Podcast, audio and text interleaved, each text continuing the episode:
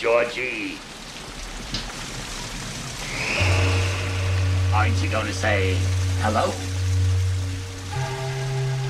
Oh, come on, bucko. Don't you want a balloon?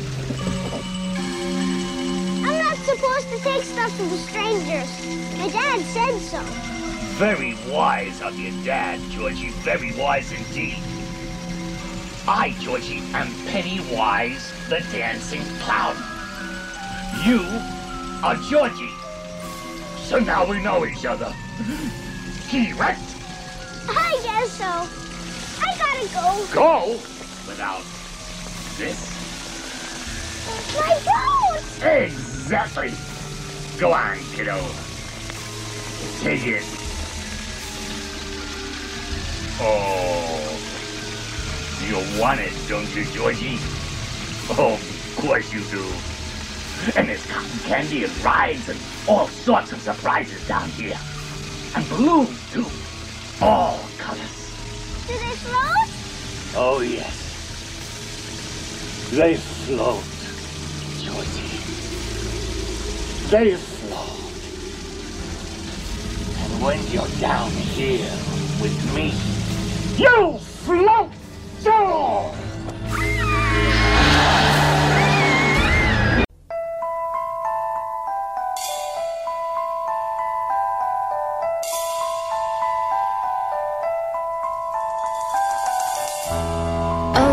You want to play Psycho Killer? Can I be the helpless victim? Okay, let's see.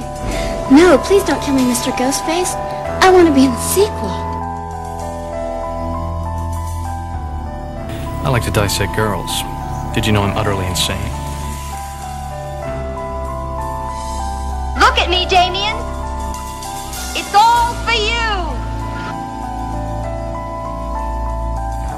I am the eater of worlds and of children. You know, it's Halloween. I guess everyone's entitled to one good scare. Hello, everyone, and welcome to a horrific installment of the greatest moments in the history of forever. I'm Zach, I'm Matt. and this is episode number 71 Stephen King's It, Part 1. So certainly our favorite time of the year for the show. Uh, pretty much the whole year, I think, builds up to this. We certainly act like it's a big deal. I don't know if the listeners care as much as we do, but Well, it's time for them to get on board. tough titty. This is the greatest October in the history of forever, and we are doing a two part series on Stephen King's It. Everything's the, like Take Two, Part Two, The Return.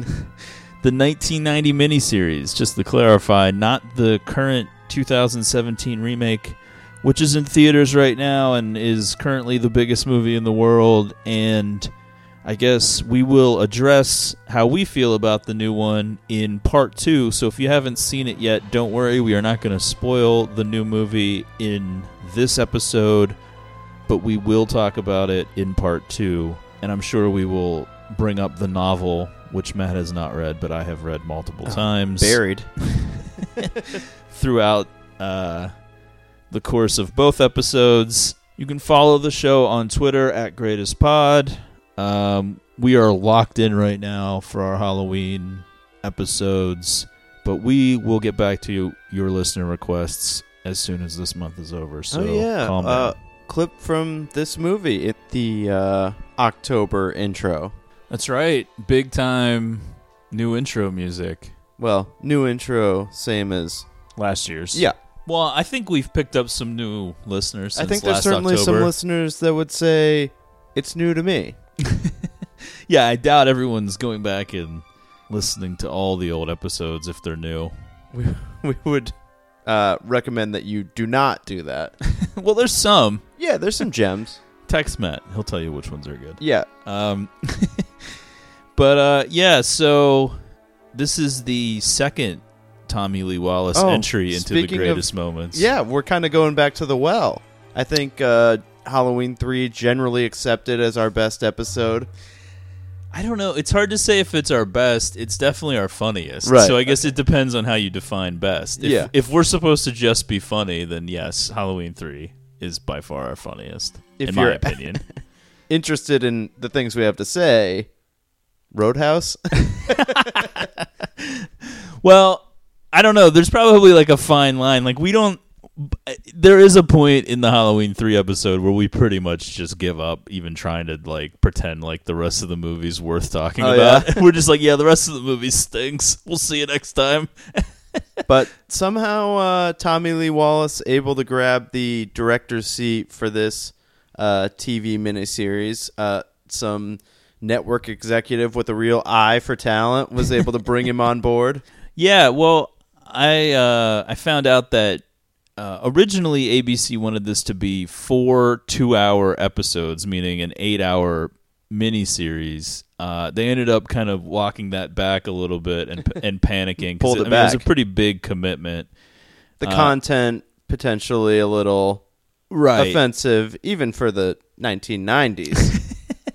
And so, you know, it ends up being a uh, four hour miniseries over two nights, uh, I believe a Sunday and a Tuesday night. It was big ratings, but by the time, you know, everything came together, um, their original director that they wanted, George Romero, uh, ended up not being able to do it. And so they, you know, they spin the wheel and it lands on old Tommy Lee Wallace. Back in the mix.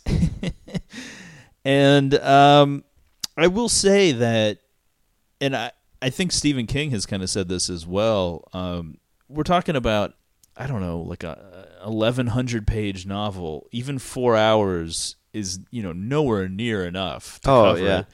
And I would say that um, screenwriter Lawrence D. Cohen, who adapted it for the thing, he does a pretty good job Probably of as- hitting the highlights and still getting the feel of the the novel into this miniseries. About as good of a job as you could do with the time limit. yeah, I mean he he seemed to understand what the heart and soul of the story was, What and and the got bullet it onto points the were that needed to be hit too. Yeah, and it but it still works um, incredibly well. I have some gri- like minor gripes with it, but for the most part, in terms of like picking and choosing what to keep and what to get rid of, I mean, he pretty much hits a home run. People are like, "Well, how does Matt know what they needed to go for?" But don't worry, Zach has explained the novel to me in great detail. I mean, there are some people who are like really obsessed with like Star Wars or Star Trek or Lord of the Rings or I don't know, whatever, any number of things. Yours For- is it. for me, I definitely feel like kind of an it expert at this point. I've read this massive novel at least four times. I've seen the new remake twice. I've seen the one we're going to talk about now. I don't even know how many times, probably 20. And now I'm listening to it being read to me by Steven Weber of that- Wings fame. Uh, collector's edition figures of every character in both kid and adult form. I wish. I wish. So I mean, yeah, I I feel uh, pretty comfortable discussing it. Uh, unfortunately, though, as we were kind of talking off mic before recording, it's kind of hard sometimes to remember what scenes are actually in which version of the story that we're gonna you know what i mean? Like i've read the novel so many times that there's parts of the novel that aren't in this miniseries but i pictured them in my head with the actors from the miniseries so many times that i start to believe Yeah. that those scenes actually happened and they never did. But we're gonna do our best. This is gonna be this is a massive undertaking. We were also debating whether or not the Blu-ray could be flipped over and played on the other side when it seemed like not a possibility. no, not even remotely. that was something that only happened with the DVD version. Yeah. Um, yes, I've owned this on VHS, DVD, and now Blu-ray. Oh, it's in that club. Yeah, it's a The it's a Triple thr- Crown. Uh, yeah, I mean, I don't even know. I think that's pr- that's a pretty small club as far as owning it in all three formats. Yeah. because I didn't really buy a lot of VHS tapes. Probably the stuff you may have owned on VHS was more stuff when you were a kid that you wouldn't dream of owning again. Well, or would I? Yeah, I don't know. As you look over at those Mighty Ducks Blu-rays, I spent That's like true. forty dollars a piece on. because they're Disney Club exclusives or some stupid shit. which shit. you have to like move mountains to own. All right, so uh, what can we say? Um, prepare yourselves for a journey, I guess. Um, Something.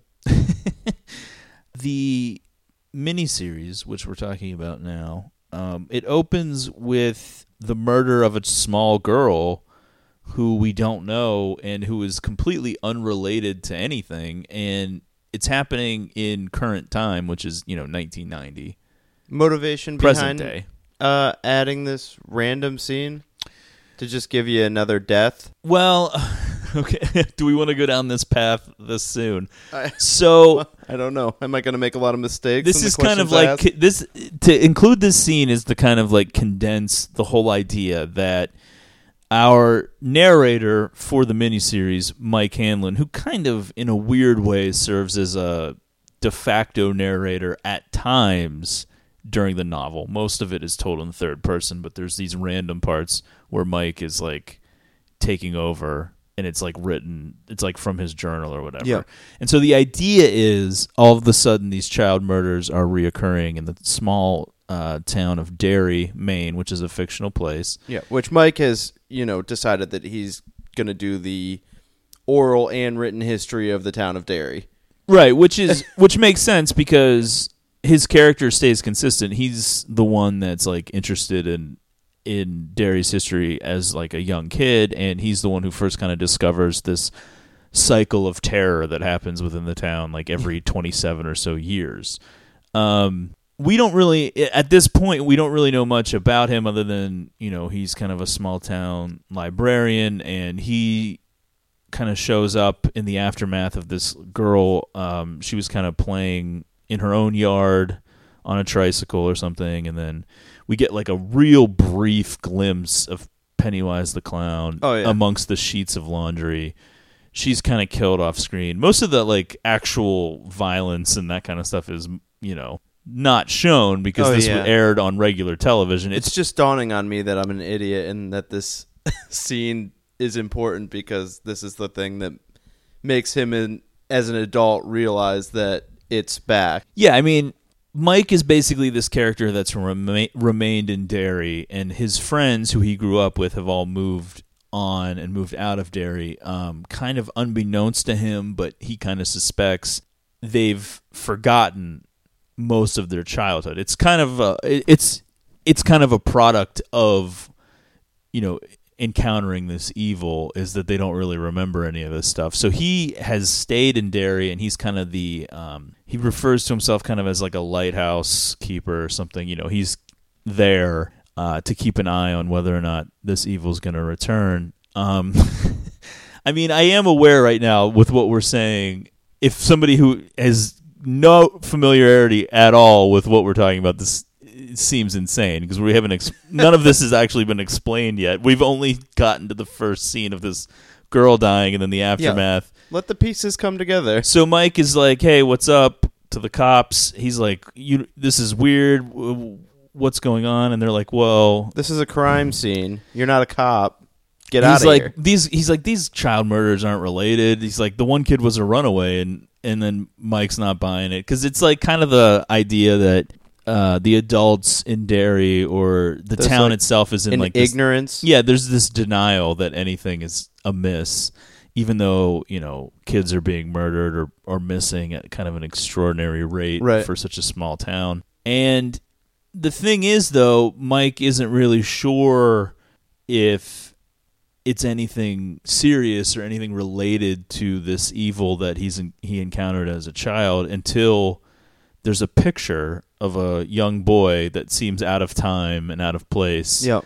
and it, you kind of get the feeling that since the cops and everyone else around didn't pick this up or see it that this is something for Mike to find Oh yeah.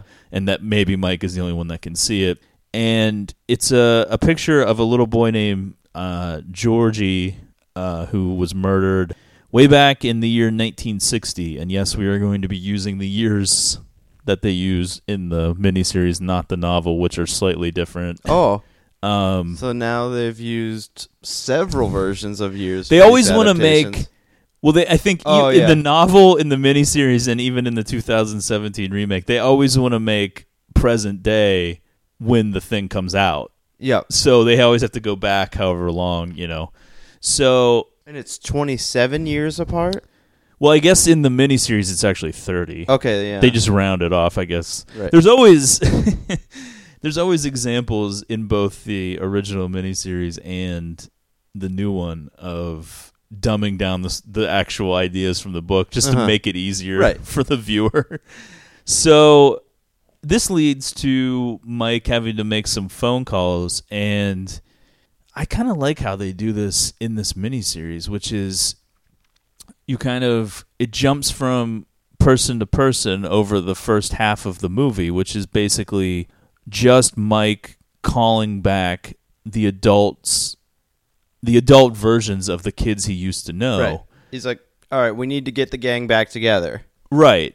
And through those in- those phone calls, we kind of get flashbacks from each character, which help build the story of when they were kids. Yeah, yeah. So it kind of jumps back and forth between the adults and the kids, um, with the early action for the adults, just each of them being pulled from their current life back into whatever is happening in Derry Yes. in 1990. And they're all living quite lavish lives at this point. Right. Except for Mike, who stayed. Yeah.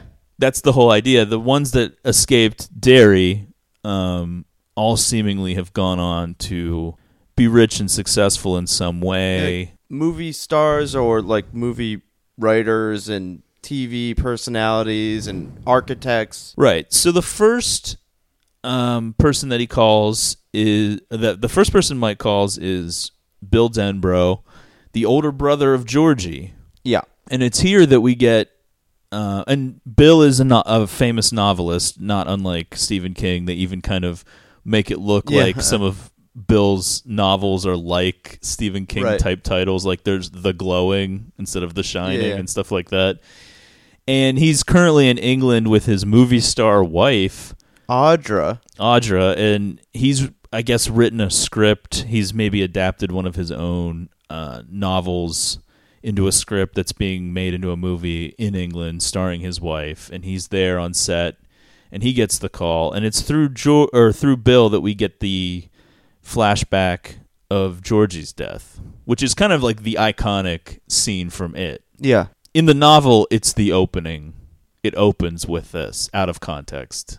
It It's would make first sense thing. for this to be the opening, I think, in any adaptation of it. Unfortunately, not this adaptation. right. But I think it could have always been fitting. I think you know, I I understand when you look at it from like a finished product as like you see how they did the six phone calls and mm-hmm. how Yep. how that all led into these memories and stuff and how the memories connect to tell the story of the kids. I get like why, but ultimately it kind of loses that impact that like the first thing we see is just this random girl kind of presumably getting killed by an evil clown but like i said you don't really actually see much of anything Yeah, yeah. and it kind of is a little disjointed feeling and then i think once we get that phone call to bill it really you know kicks off Now, Bill just rocking a frightening look. Just it's a, disturbing hairstyle horrible ponytail. it actually might be the most frightening thing Yeah. in this version of just it odd looking, and he's got this weird, um, you know, freckle thingy, this raised A kind of skin cancer. yeah, a mole. well i think that's um that's just part of uh richard thomas's oh, well, face Yeah. the actor best known So for good job uh, by him. But the waltons the kid has it too. His is fake. Oh yeah, yeah, yeah. Um, Young Bill. the uh, late Jonathan Brandis That's playing right. young Bill. Yeah. Yeah, it's kind of like a, uh, it's kind of an underrated cast uh, as far as the adults go, and Yeah. there's a couple of noteworthy kids as well.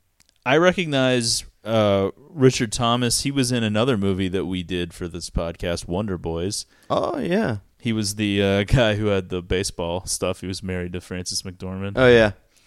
Uh, Tim Reid, who plays Mike, he was the dad on Sister Sister, wasn't he?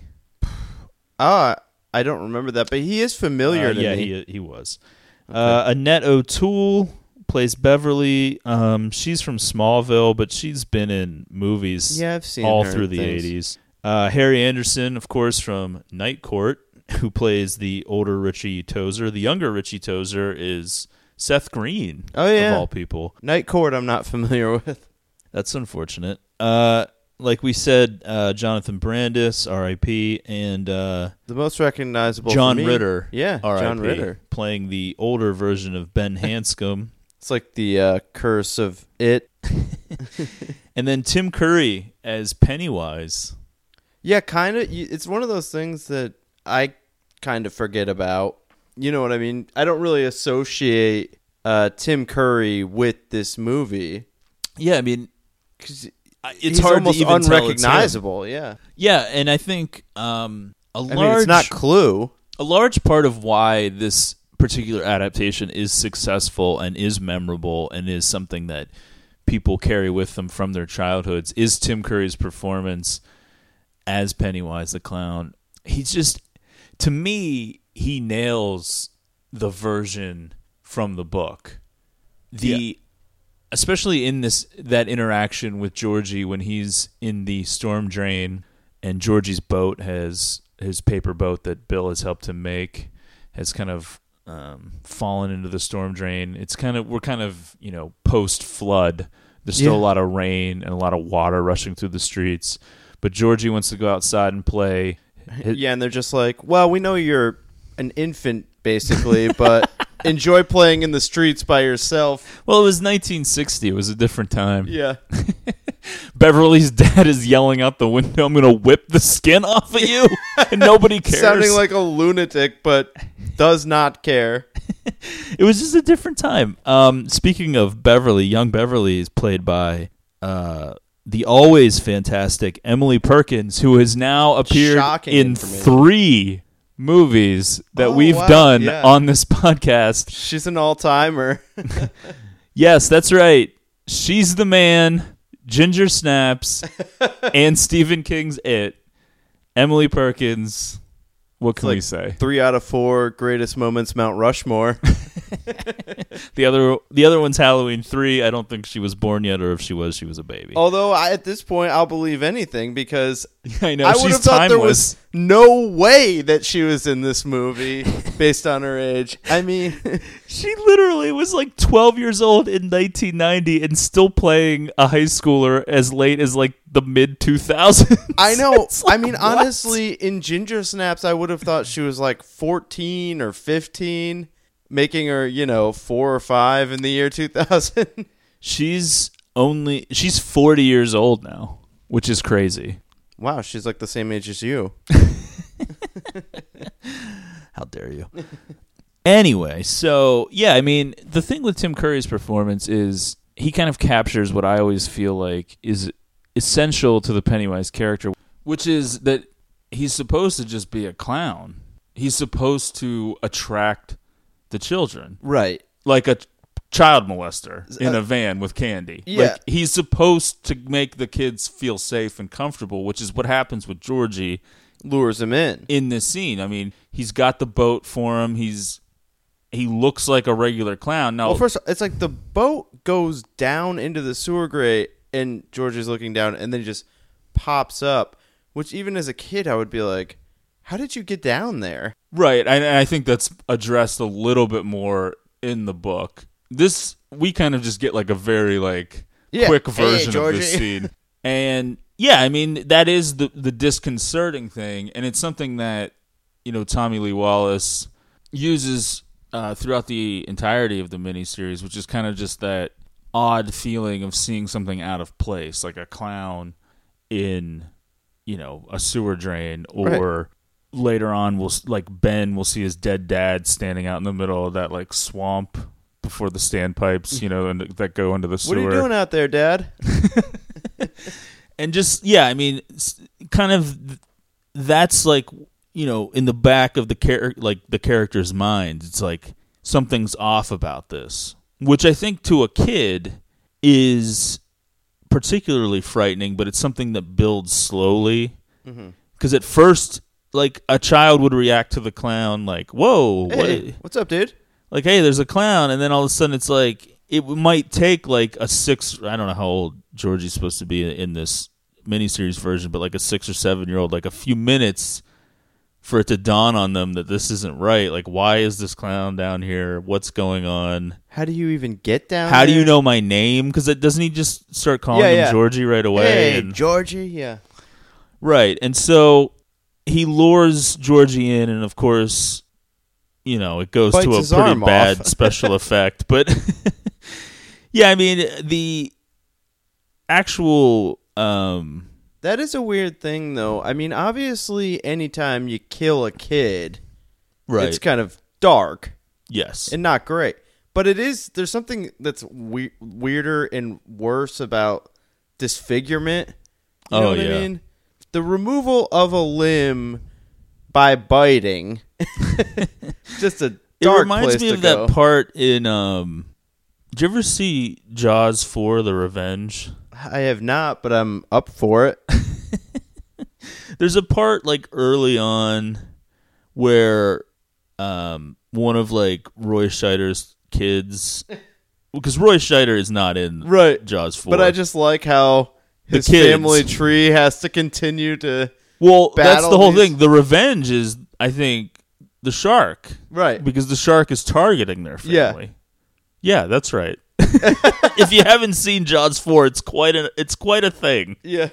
But like, there's a part where a guy in a yellow, like rain jacket thing is How on a boat, it and he gets his arm bitten off by Oh. the shark. And this is kind of a nod to that. yeah, well, I don't know which came first. yeah, that's true. It seems like Jaws four may have actually been in the '90s. I, I don't oh, know. that's true. Yeah. That might be right. The wife from Jaws is in it. She's like kind of the star, Yeah. She's actually and Michael uh, Caine. hooking up with Richard Dreyfuss in Richard Dreyfuss is not in it, but Michael think so. Caine is, and Mario Van Peebles. Oh, okay. So It's a pretty good cast. You know, I do think I saw it on TV then.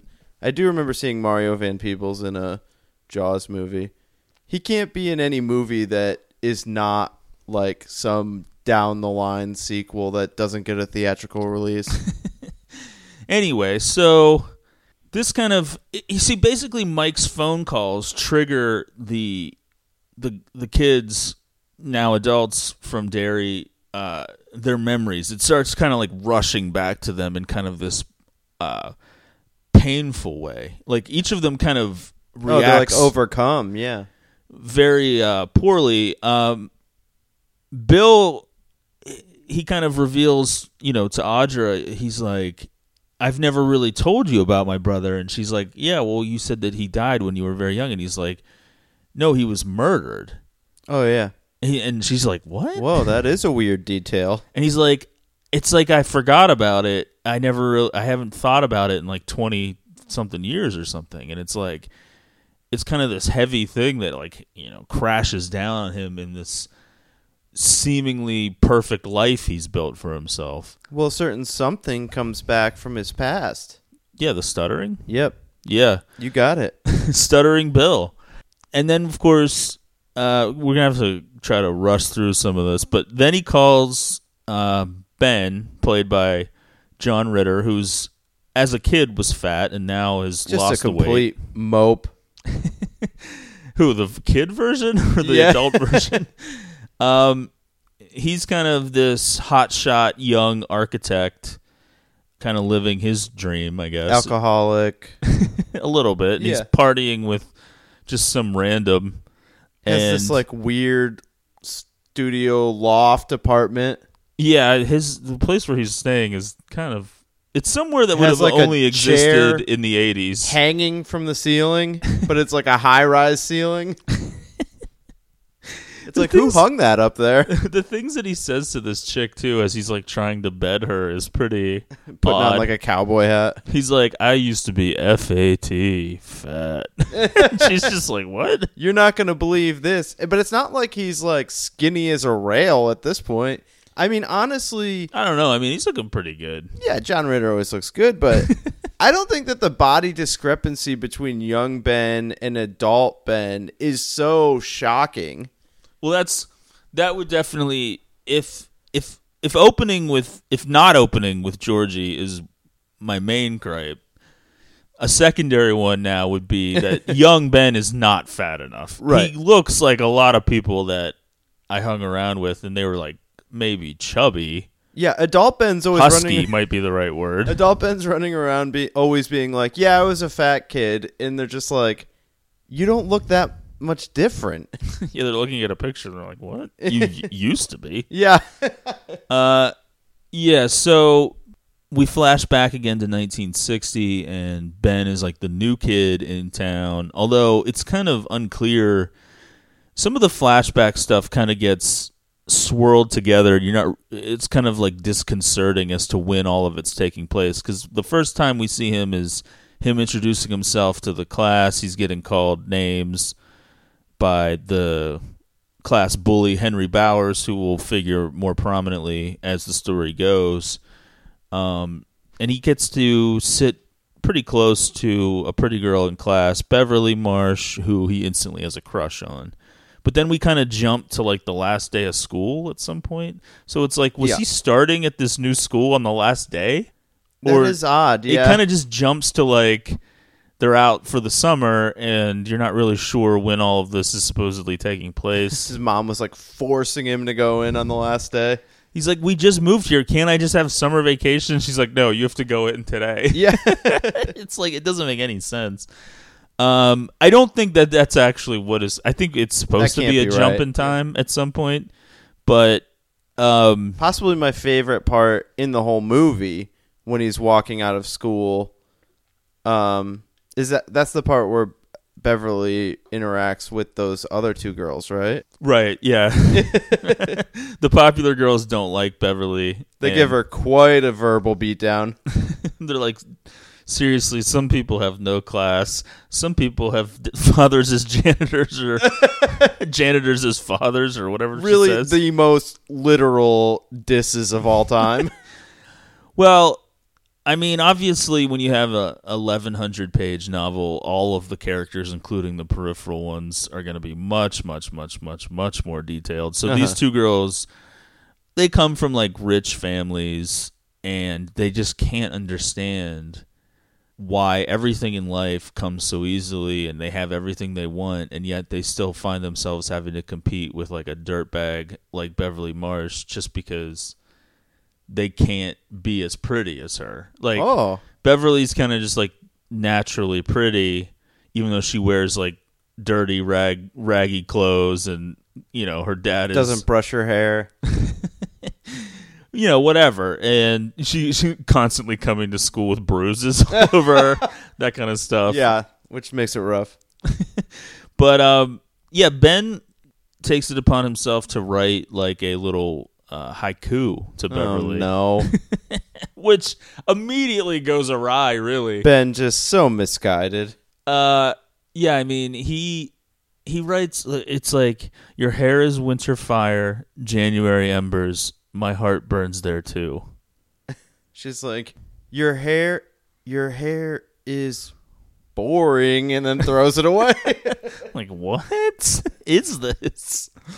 Yeah, I mean, I, I would think that, like, honestly, if you weren't super familiar with haikus and, like, what they are, you would look at that and be like, this is it? I don't understand what this is. what is this? what am I supposed to take out of this? Well, in the miniseries, he signs it Secret Admirer, but I don't think he Never a good move. yeah, he doesn't actually do that in the novel. But I so I guess it ma- it makes the intentions at least a little bit. Why don't you be a man and just write Ben? well? He he's a big fat pig. He knows he has no chance with Beverly. um, he's regularly called tits. Um, yeah, that's tough.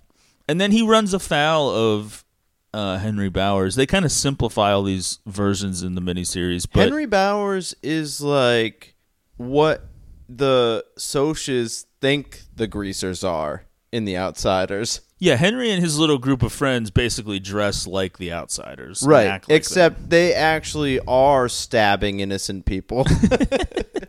Yeah, now this is obviously somewhere where the miniseries had to kind of reel it in a little bit. They Yeah. couldn't get too carried away with the violence and Because Henry blood. Bowers is a masochistic sociopath. sadistic. Oh, Whoops. Masochistic would be like if they were if he wanted it done to him. But like, yeah, Oh, he, I I'm not ruling that out.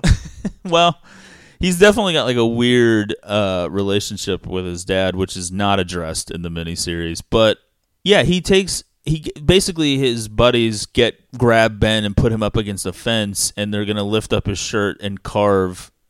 And Henry wants to carve his name in Ben's stomach. Now, Yeah. in the book, he Strange move. he gets all the way to like one of the lines of the E in Henry. He gets the full H, and then uh, the, I think there's like another line, and there's literally blood just everywhere, and you know Ben's clothes are a wreck. But in this, he doesn't actually get to cut him. They don't have that actually happen in the miniseries, and he he kicks. Uh, All the uh, greaser friends in for this too.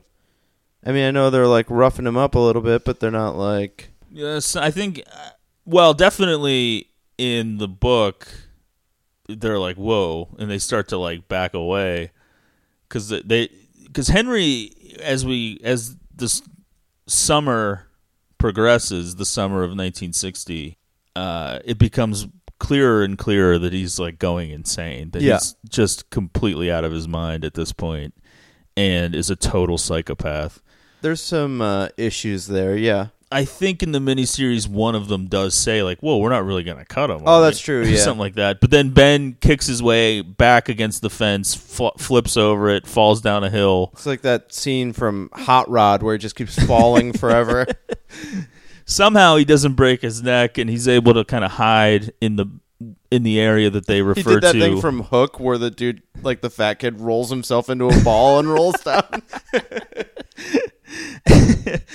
and so he like, I think he like hides in a sewer drain or something, and the the oh, uh, sewage. I know. I'll go hide there.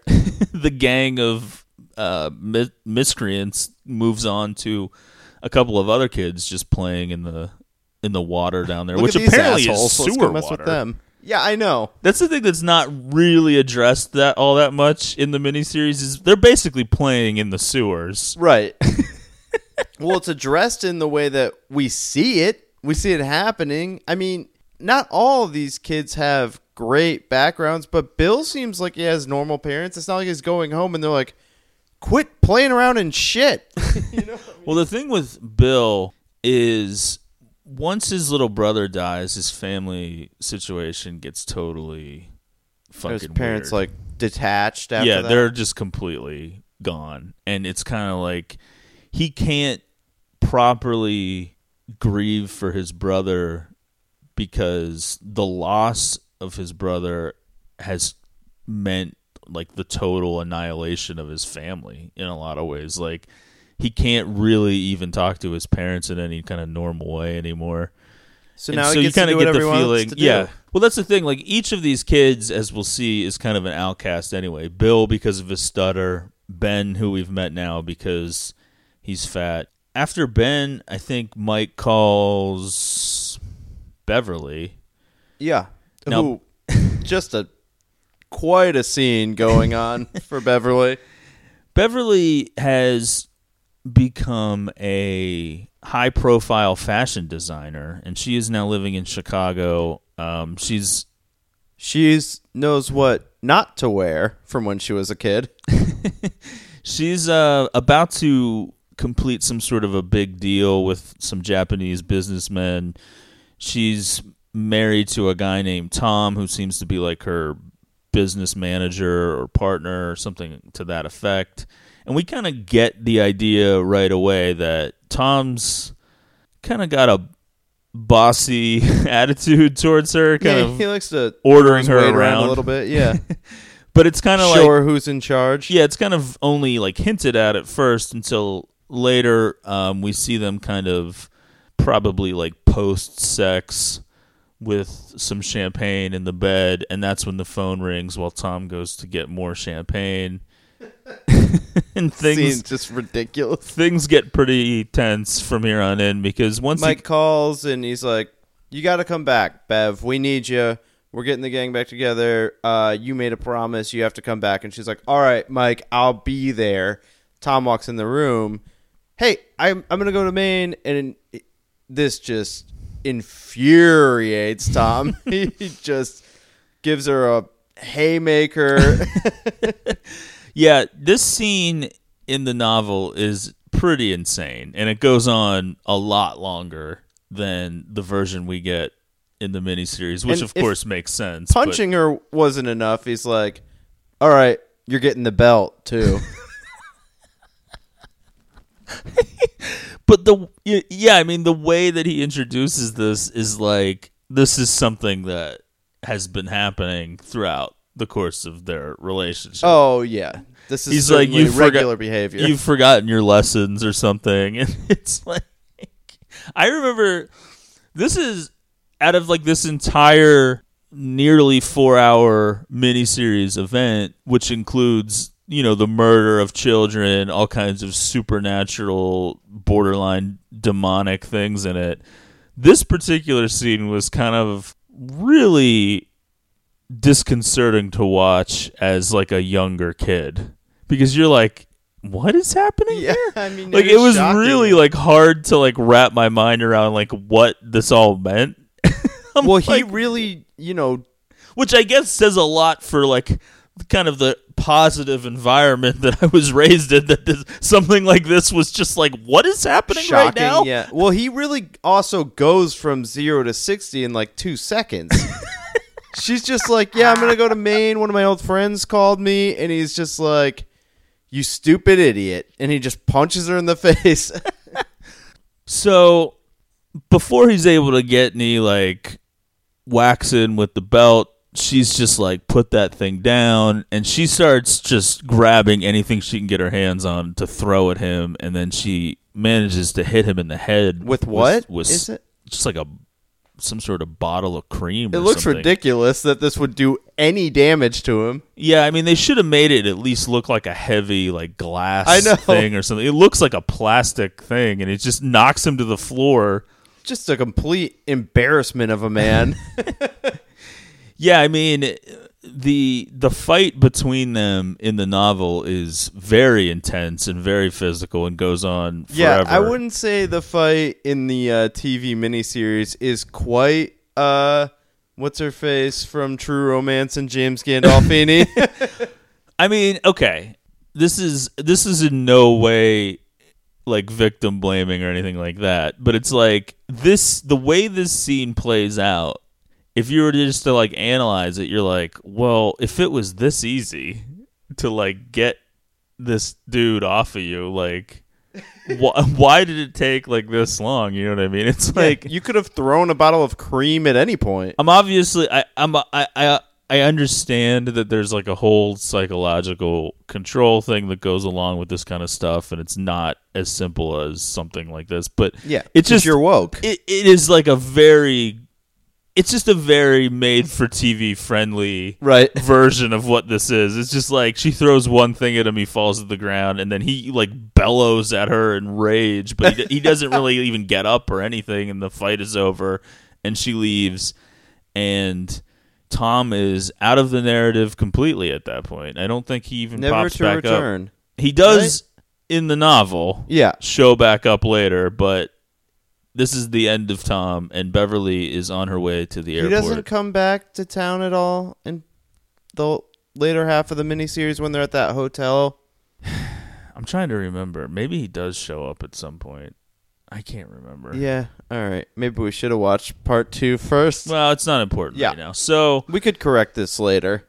Beverly uh, obviously has memories that kind of, in a weird way, unfortunately, make sense of the life that she has started to live, which is that she has essentially uh, found a man who represents her father's place Yeah, over. who represents like the only kind of male dynamic she's ever known, which is her father, which, as we find out pretty quickly, also hit her a lot. And Here's the weird thing about weird. this stuff. Is there like a radar for this type of behavior? Because obviously he's not pulling out the belt on the first date. You know what I mean?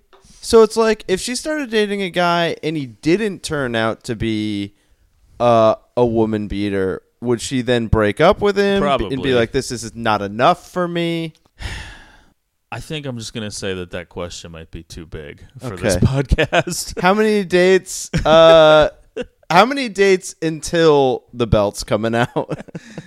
the novel gets into a lot of this, but it's kind of just like, you know, I, I I guess it's just one of those things where there is some sort of a subconscious signal that goes out there where there's guys like w- looking for the weak women to prey on and weak women seeking f- familiarity of the kind of abuse they've already experienced. well, I- they I certainly know. found each other. so anyway, she's now on her way back to Derry. Yeah, and you know, for some reason, well, I mean, I think we know the reason, and it's kind of an icky road to go down. But her father is particularly upset when he sees the poem that Ben has written for her. Oh yeah. He's like, "Have you been doing things you should?" That kind of thing. He's overly concerned with the sexuality of like a twelve-year-old girl, his twelve-year-old daughter. You know what I mean? In a way that is just insane. creepy, wrong, over the top, whatever you want to say. You're right. Yeah, it's it's one of those things where both the novel and the miniseries don't ever really come out and say that her father was sexually abusive towards her, But, but, it doesn't rule it out. it's kind of like implied that there's something odd about the way that her father treats her that is beyond just like the obvious which is like the physical beatings but like you know i don't know she runs she manages to kind of stand up for herself and run away and that's whenever he just yells out into the street i'll whip the skin off of you Right. Drawing no attention. no nobody cares and ben of course was like watching the whole thing and he goes Hiding in the bushes across the street. Yeah, he really wanted to see like how that love poem she can't get be away received. from predators. So he goes and gets her, and he's like, "Hey, do you want to come down to the Barrens? I'm going to meet these uh, kids that I met up with." She's like, You mean the sewer? She's like, "Sure," because by this point, sure. Ben has already promised uh, Bill and Eddie, who we, who hasn't gotten a call from Mike yet, but Eddie that he can turn their little stupid dam they were trying to build into an actual real dam, and She's like, or he's like, These are my friends, Bill and Eddie. And she's like, Yeah, I know. There's 17 kids in our class. Yeah, this is something that definitely jumped out to us when we were uh, watching it recently for the show. Like, he introduces Bev to uh, Bill and Eddie as if she has no idea who they are, but then here comes Richie and Stan through the woods to join their little group, and Ben, who is obviously the new kid, which we know, hasn't really interacted with them yet. And then Beverly goes, "Oh, that's just Richie." Like she knows them perfectly, but Richie and Stan were coming to join Bill and Eddie, who just a second ago Beverly acted like she had never met before. well, she was just trying to be nice to Ben. She was trying to make Ben feel like a big man, Yeah. like he was doing something. She's like, "Yeah, okay." And then you know they build a dam together and start playing around in that sewer water some more. There's a big emphasis on the Barrens in the world of it. This is like a kind of a sacred place for these outsiders, these kids. We have Bill with his stutter, Ben with his fatness, Beverly with her poverty and her abusive father, um, Eddie, who will you know meet more in a minute, who's got asthma and who's kind of a small weakling of a child. Um, Richie with his glasses and his clown, his class clown demeanor, which kind of is off-putting to a lot of people, and then Stan, who's Jewish in a town where That's there's enough. probably not a lot of Jews. He's also like a Boy Scout or something. yes, right? Yet hangs out with no one else from the troop. He actually didn't get into Boy Scouts. He just wears the outfit.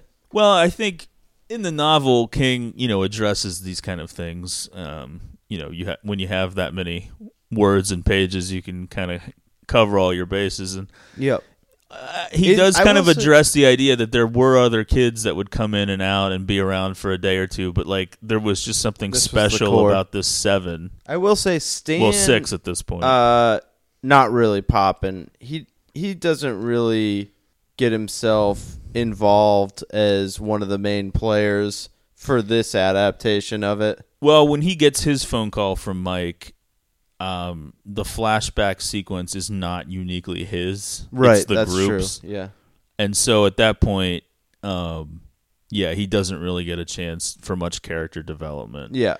You know, a lot of the other kids, we see their home life and their parents um, a little bit. Not so much Richie either, but No, Richie doesn't get for I mean, and we'll talk about the new it later, but Richie such a big character I felt like in the new movie that his appearance in this one is like dwarfed. At least like as a kid.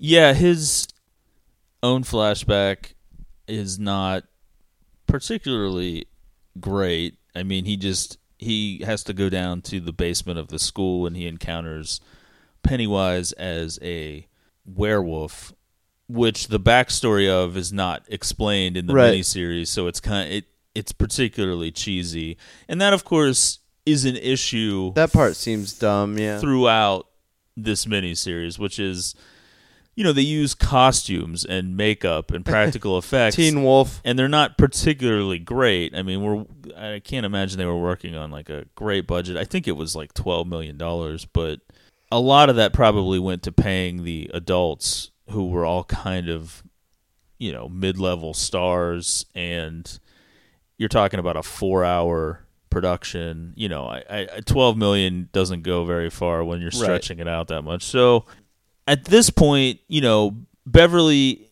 Okay, so we've gotten Bill's flashback, and his encounter with Pennywise was through his brother's picture book, which starts to bleed, which we talked about a little bit at the beginning, and then Ben, um, at one point running through the Barrens after I think they they have a whole weird backstory with him in this miniseries where he's his mother he he, has like a single mother because his dad was like a fighter pilot in Korea who died and they have to live with his mother's sister and so like his cousin is kind of tormenting him a little bit and it's clear Making that a lot they're- of like fat jokes about him. well, it's clear that they're not really wanted, I guess, that much, but you know they have to kind of do this because they're poor Their now. Christian and, duty. and so he's running through the barrens and he sees his dead father, who then turns into the clown, and then a skeleton tries to grab him, which is also kind of a terrible effect. And now Not great. Beverly is in her bathroom at her house, which I guess she li- in this version she lives alone with uh, her father, who uh, we've already established is a well-known creep. Yeah. And well known. She starts hearing voices in the drain, and it's some of the voices of the kids in Derry who have gone missing or have been found mutilated and killed. And she's like, "What the fuck?" And she's looking down at it, and then a blood bubble, kind of like a balloon, comes up from the drain and bursts, spraying blood all Pretty over the bathroom. Um, when she screams and gets her father to come see it, he's kind of rough with her, and then she's like, "Oh, it was a spider," because he's clearly not seeing the blood, and so yeah, that's, kind one of a the big weird things too. Yeah. and yeah, like George's or Bill's parents didn't see the blood on George's picture book either. It's kind of like the kids can see this and experience this, but the adults don't, which kind of, I guess, you know, gives you some sort of indication as to what is going on with Pennywise and how he's able to run his shit in Derry. It's got a whole scheme going on. So then, uh, after Beverly, Mike calls Eddie, who is now an adult who is still living with his mother, who has always been domineering and controlling. And, you know, throughout the course of the um, miniseries, you kind of find out that maybe she was dangerously overprotective of Eddie. Kind of, You see the result of it. It's kind of the result of like kids who were on leashes. Well, this is the part of this is another minor gripe I would have with the miniseries is Um, as we talked about, Mike stayed behind in Derry, and his life is kind of very plain Jane. He earns like kind of a small salary as the town librarian. He lives in what is later described as Poor Town by Bill, oblivious to the fact that Mike is living there. and, you know, but he seems okay with this life. Subtle racism from Bill, by the way. So, yeah, I mean, he's okay with this life. He understands that this is something that he has to do, which is stay there and make sure that Pennywise doesn't come back, or if he does, you know, alert the others. And so the rest of them who moved and who have been able to forget their childhood and forget this trauma that happened to them, they are supposed to have all gone on to these like successful lives. And in the miniseries, Eddie's life is kind of confusing. I mean, he still lives with his mother. They seem like they have money. It's like a like a a nice looking house or whatever. oh yeah. But like in the novel, he's married to someone who is kind of like a fat woman, like his mother is in the novel. But in this miniseries, she's not. That's how his life turned woman. out great. Yeah, but he owns his own business. Yeah. and they are very wealthy. And yeah, I mean, personally, obviously, Beverly and Eddie have Right. That's made true. the right decisions, Yeah. but it's hard to understand how Eddie is like. I mean, maybe we're supposed to understand that he still has his own business. He's just living with it under the control of his mother still, but like it's kind of, it, it throws his whole a story there. a little off. Anyway, um, he's kind of like what his his um interaction with Pennywise is kind of a cool scene in the miniseries, but I don't think actually was in the novel where his mother, you know, has impacted his life as a kid to the point where, you know, she doesn't want him participating really in phys ed or doing things that normal kids do. And eventually his phys ed teacher is like, like demanding that Eddie takes a shower. Which is weird. Again, it always comes back to this. the making the kids take a shower in school. I just have never got it. Yeah, um it's it's definitely like a trope of these things. Yeah. What was the other thing that we talked about that had now this? I can't remember. but I know I brought it up that it's been it used to always be Was like it She's the Man? That oh that might be. well, that's college though. I but I do feel like it was No, always, that it wasn't college. That Oh, prep like school. is, yeah. that's right.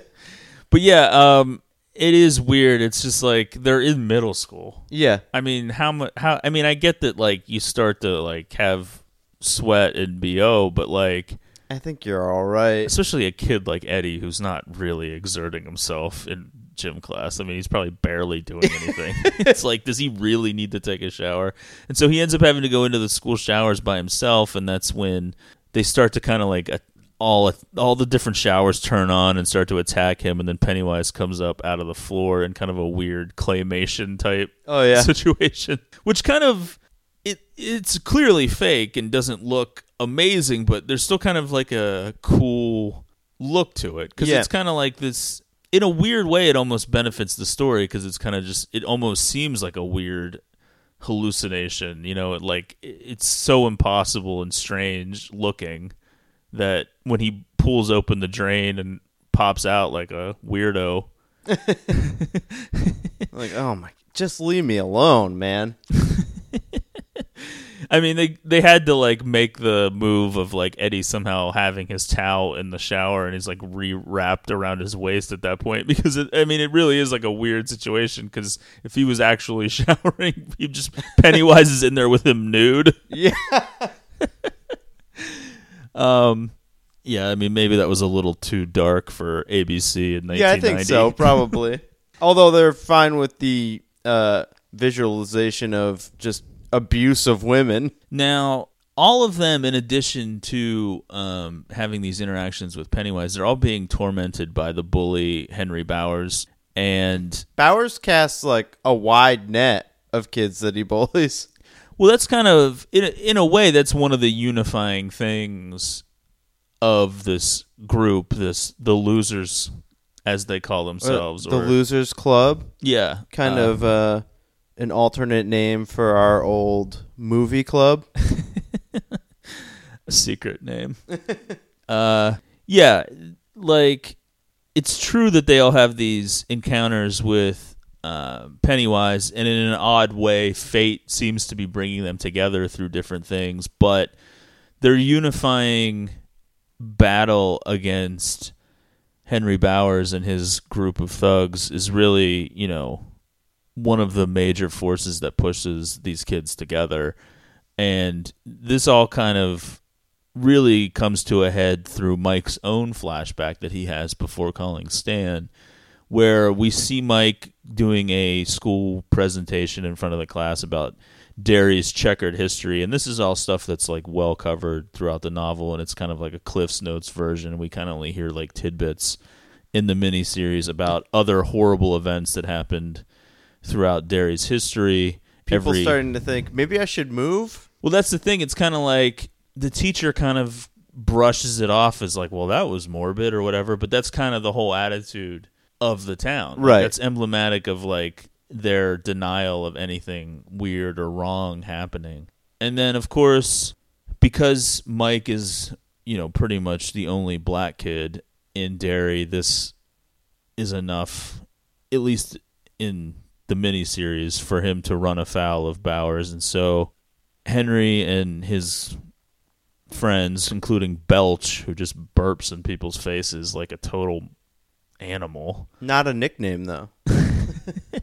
It's his birth name. It's Yeah. on his certificate. he um they chase Mike through the town dump and they end up running into the other kids of the losers club who all have their own bone to pick with Henry. Oh yeah. At this moment Henry's This is a- willing to cut them a deal saying like I'll beat you up later. if you just if you just let me have him now. Now, pretty shocking and liberal use of the N word for a That is TV shocking, yeah. miniseries. It's still like I mean, it's definitely like a little bit jarring in this context because the language in this is pretty tame, and even though it's a horror thing, there isn't a ton of like violence or anything too Right. terrible. But then all of a sudden, the N word's just being thrown comes out of nowhere. But yeah, I mean, what this leads to is a really shocking thing for me, which is that the kids decide to start throwing rocks. Yeah, I mean, where could that go? This Think about the brain hemorrhages that could come from this. Yeah, I mean, I mean, uh, I'm not just talking CTE. now, Someone could start convulsing on the ground and shit, you know? yeah, this is something that I mean, I know we said we weren't going to talk about the remake, but I will say this is something that did make its way into the remake as well, and it feels much more out of place in the time period that the remake's taking place in versus the versus True. 1960, which it does kind of fit that like weird, you know, we used to walk to school two miles in the snow uphill. Oh, yeah. Like the fact that like, yeah, we used to throw rocks at each other. Yeah, we used to play around in the sewer water for fun. and the dump. And so, because of their numbers, their strength in numbers, they're able to fight off Henry, who, you know, seemingly is coming up short in every attempt to fuck with the Losers Club that summer. And now this officially brings Mike into the fold, and Mike shows them like a picture book of like his weird Derry Town history. They they Welcome all to the group, Mike. you know, they all uh, start to like share their own encounters with Pennywise. This is like kind of this big moment for them because this each kid has had this Weird thing happen. yeah this scary horrible thing happen, but they've had to keep it to themselves because it's so bizarre and they don't you know they don't know how to process what they're seeing and they think maybe they're going crazy because you know it's something supernatural. It's like what is what the Yeah. fuck just happened kind of thing. And so now they're each like, "Hey, wait a minute, this happened to me too." And they're kind of making the connection that you know, the child murders going on in their town are probably because of this. And then it just so happens now Mike has been brought into the fold and he starts to ex- you know, explain all this weird shit throughout Derry's history. He shows them this picture book. And then the Mike's picture just a fountain of knowledge, really. Yeah, well, you know, he was preparing to be the town librarian. That's true.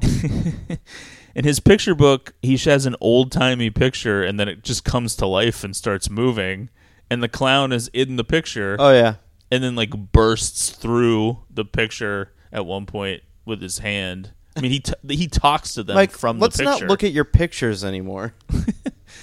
That's two different picture books that we've Yeah. had some problems with. right. So back in 1990, I mean, he's called everybody now, including Richie, who I think we just briefly mentioned. He was a TV personality, uh, which is slightly different from the book version where he's like a radio DJ, but Yeah, we get it. he somehow turned his shitty voices and comedy into a career. His little bits of doing like British accents. yeah, it's it's not great. No, but it worked Um, out for him.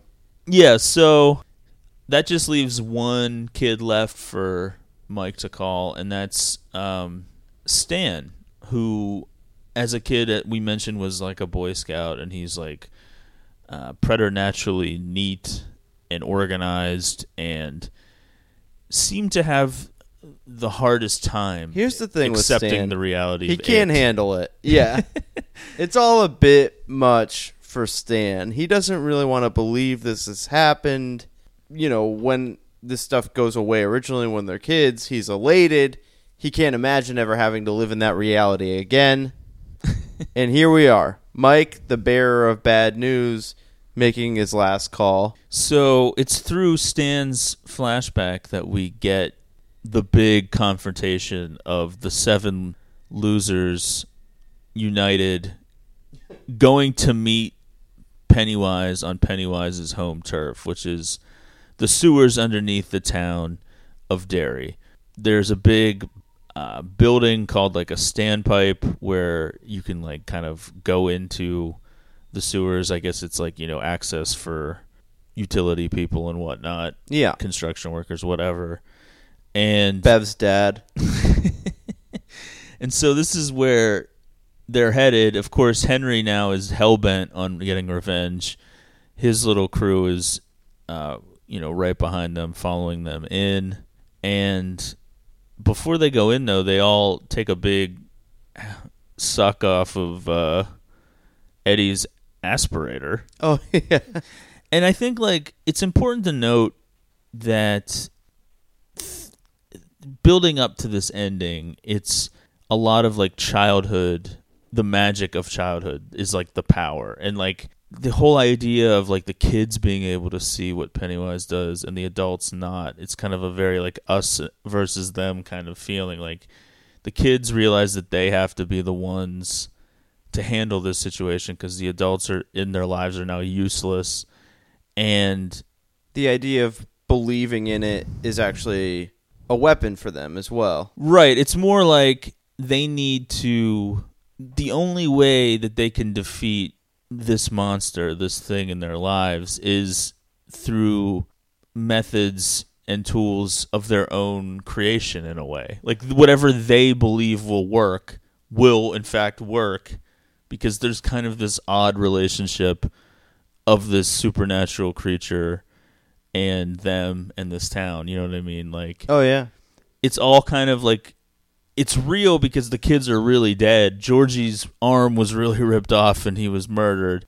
The other kids were murdered too, and so it's there is a reality to it, but they're kind of playing in this gray area between fantasy and reality and you know, they take turns trying to use a slingshot to break bottles and Beverly hits 10 out of 10. Yeah, they got an ace in the hole with her.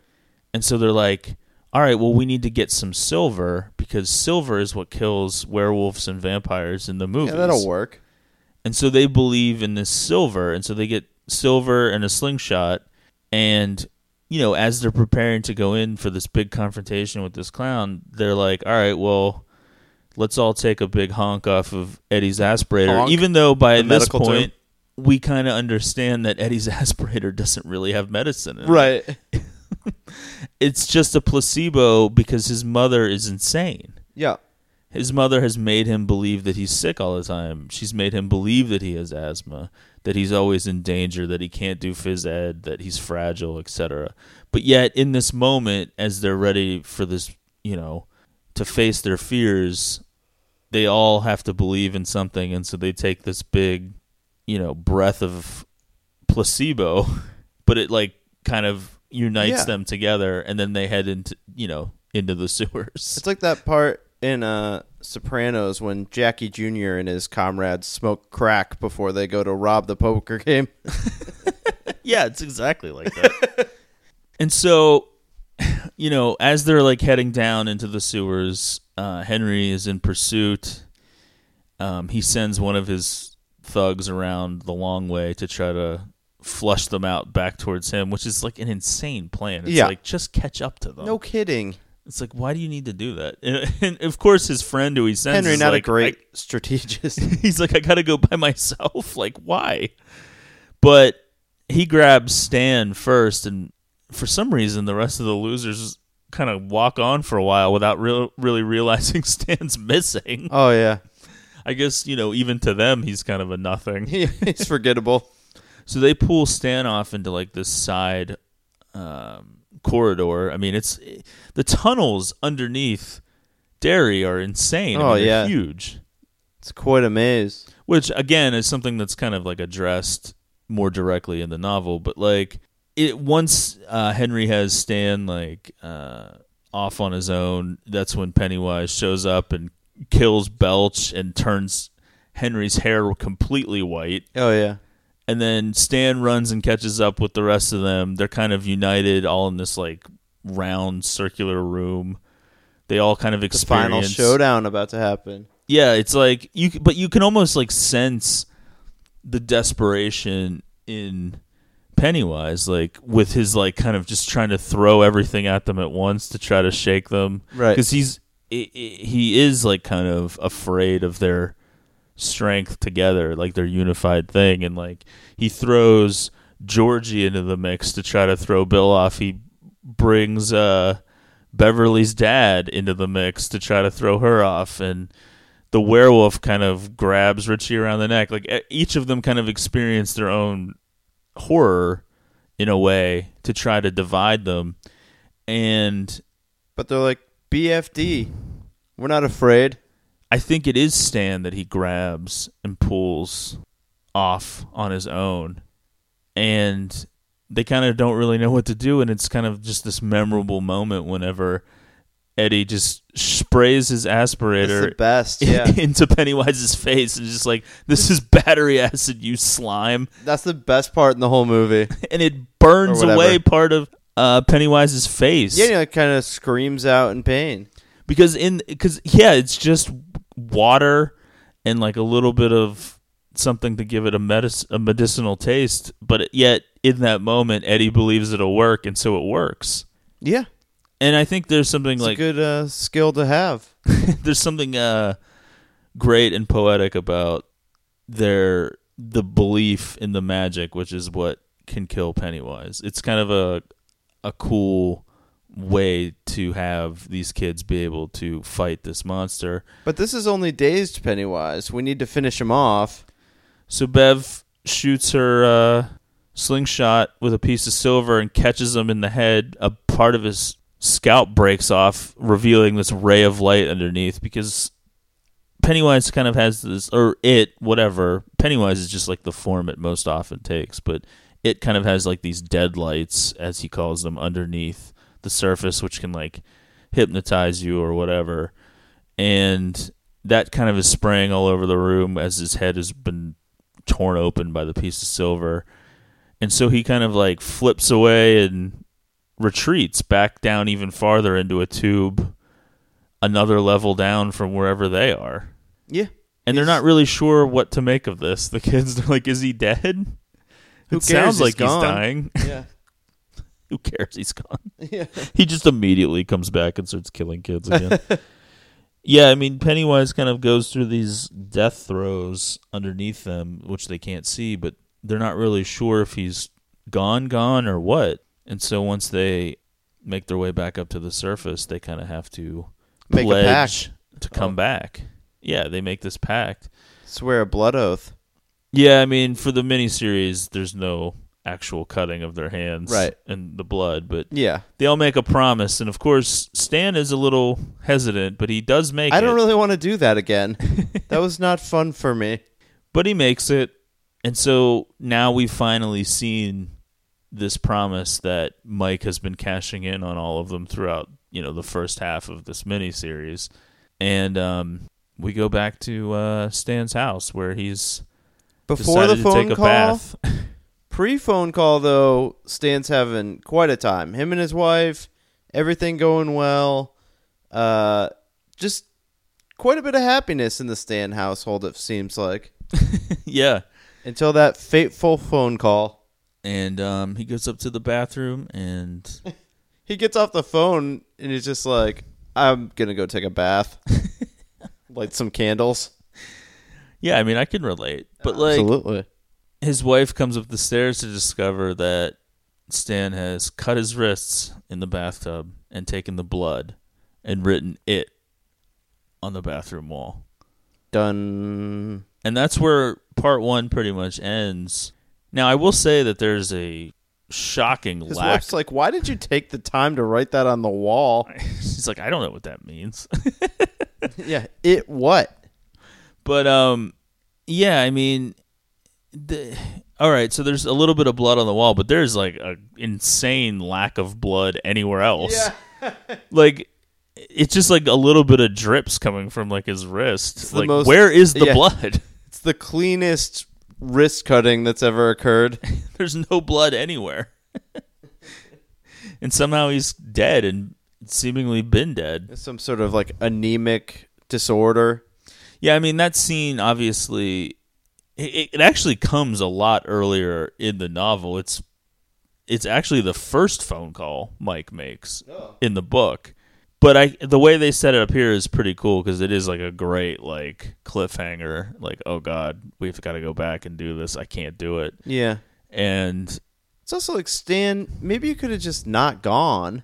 yeah, Did you really have to maybe the wrist cutting was a little extreme? Well, I mean, I think you know, I guess the shame of not going would have been too much to bear. Yeah. so he took he took the easy way out and just Right. killed himself.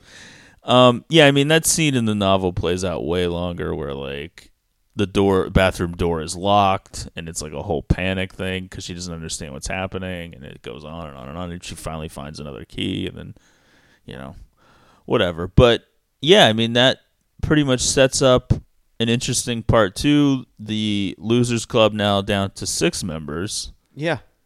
like what are we gonna do now We're Um, old and there's one less of us.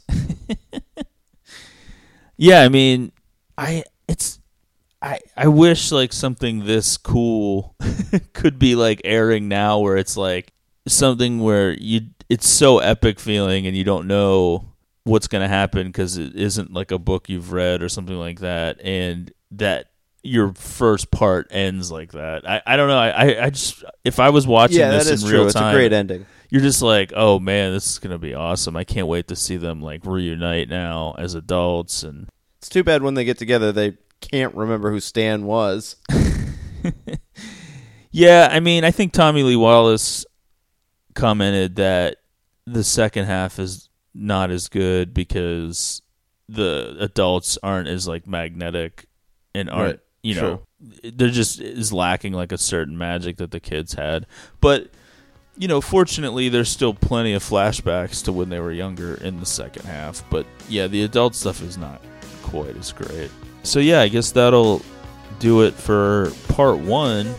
Um, So we're locked in on this October series, whatever the hell you want to call it. I want to call it the greatest moments in the history of October, Absolutely. or the greatest October in the history of forever, So one of two, whichever you want to go with. or the annual horror-thon. Yes, I do like that. Uh, yeah. So, um, How many days till Halloween? oh wait.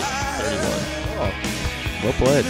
All right, so yeah, thanks for listening. Um, and uh, part two will be coming your way shortly, and then you know, we'll keep it going for October, and then get back to those listener requests. We got a lot on our plates. Right Oh yeah, a lot going on. All right, so uh, we'll see you next time for part two. Peace.